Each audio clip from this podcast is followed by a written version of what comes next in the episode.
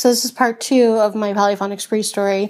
So I run into Tim while I was looking around this church for a bathroom, and he just looked at me like right in the eyes, and he was like, "Are you okay?"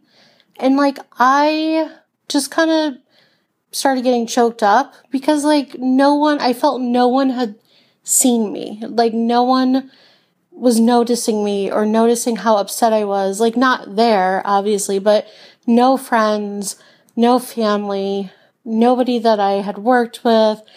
Um, that I had felt so invisible and my despair and my depression was a lot of that was out of feeling so invisible. And then this guy who was basically, a, I mean, he's a stranger, or I, I'm a stranger to him.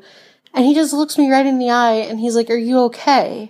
And like, for some reason, like that, it just, it changed kind of the direction of where I was going, which was a really dark and very bad place. And I just looked at him and I was like, No, I'm not okay. And which is like if you know me at all, that is not something I do ever. Like I don't even do that with like my friends, my really, really good friends. It takes me forever to say, Hey, I'm not okay.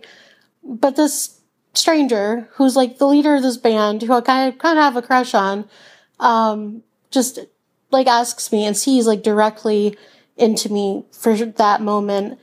And I was able to tell him I wasn't okay.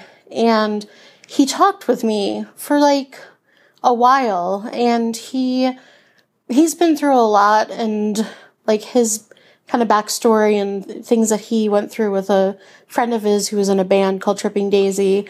Um, like he's he's been there with like depression um, and suicidal tendencies and suicide and like he's been through that with people and so he told me that he wanted me to just really focus on like the smallest units of happiness and not to focus on the really big things. He's like, the big things will never bring you happiness.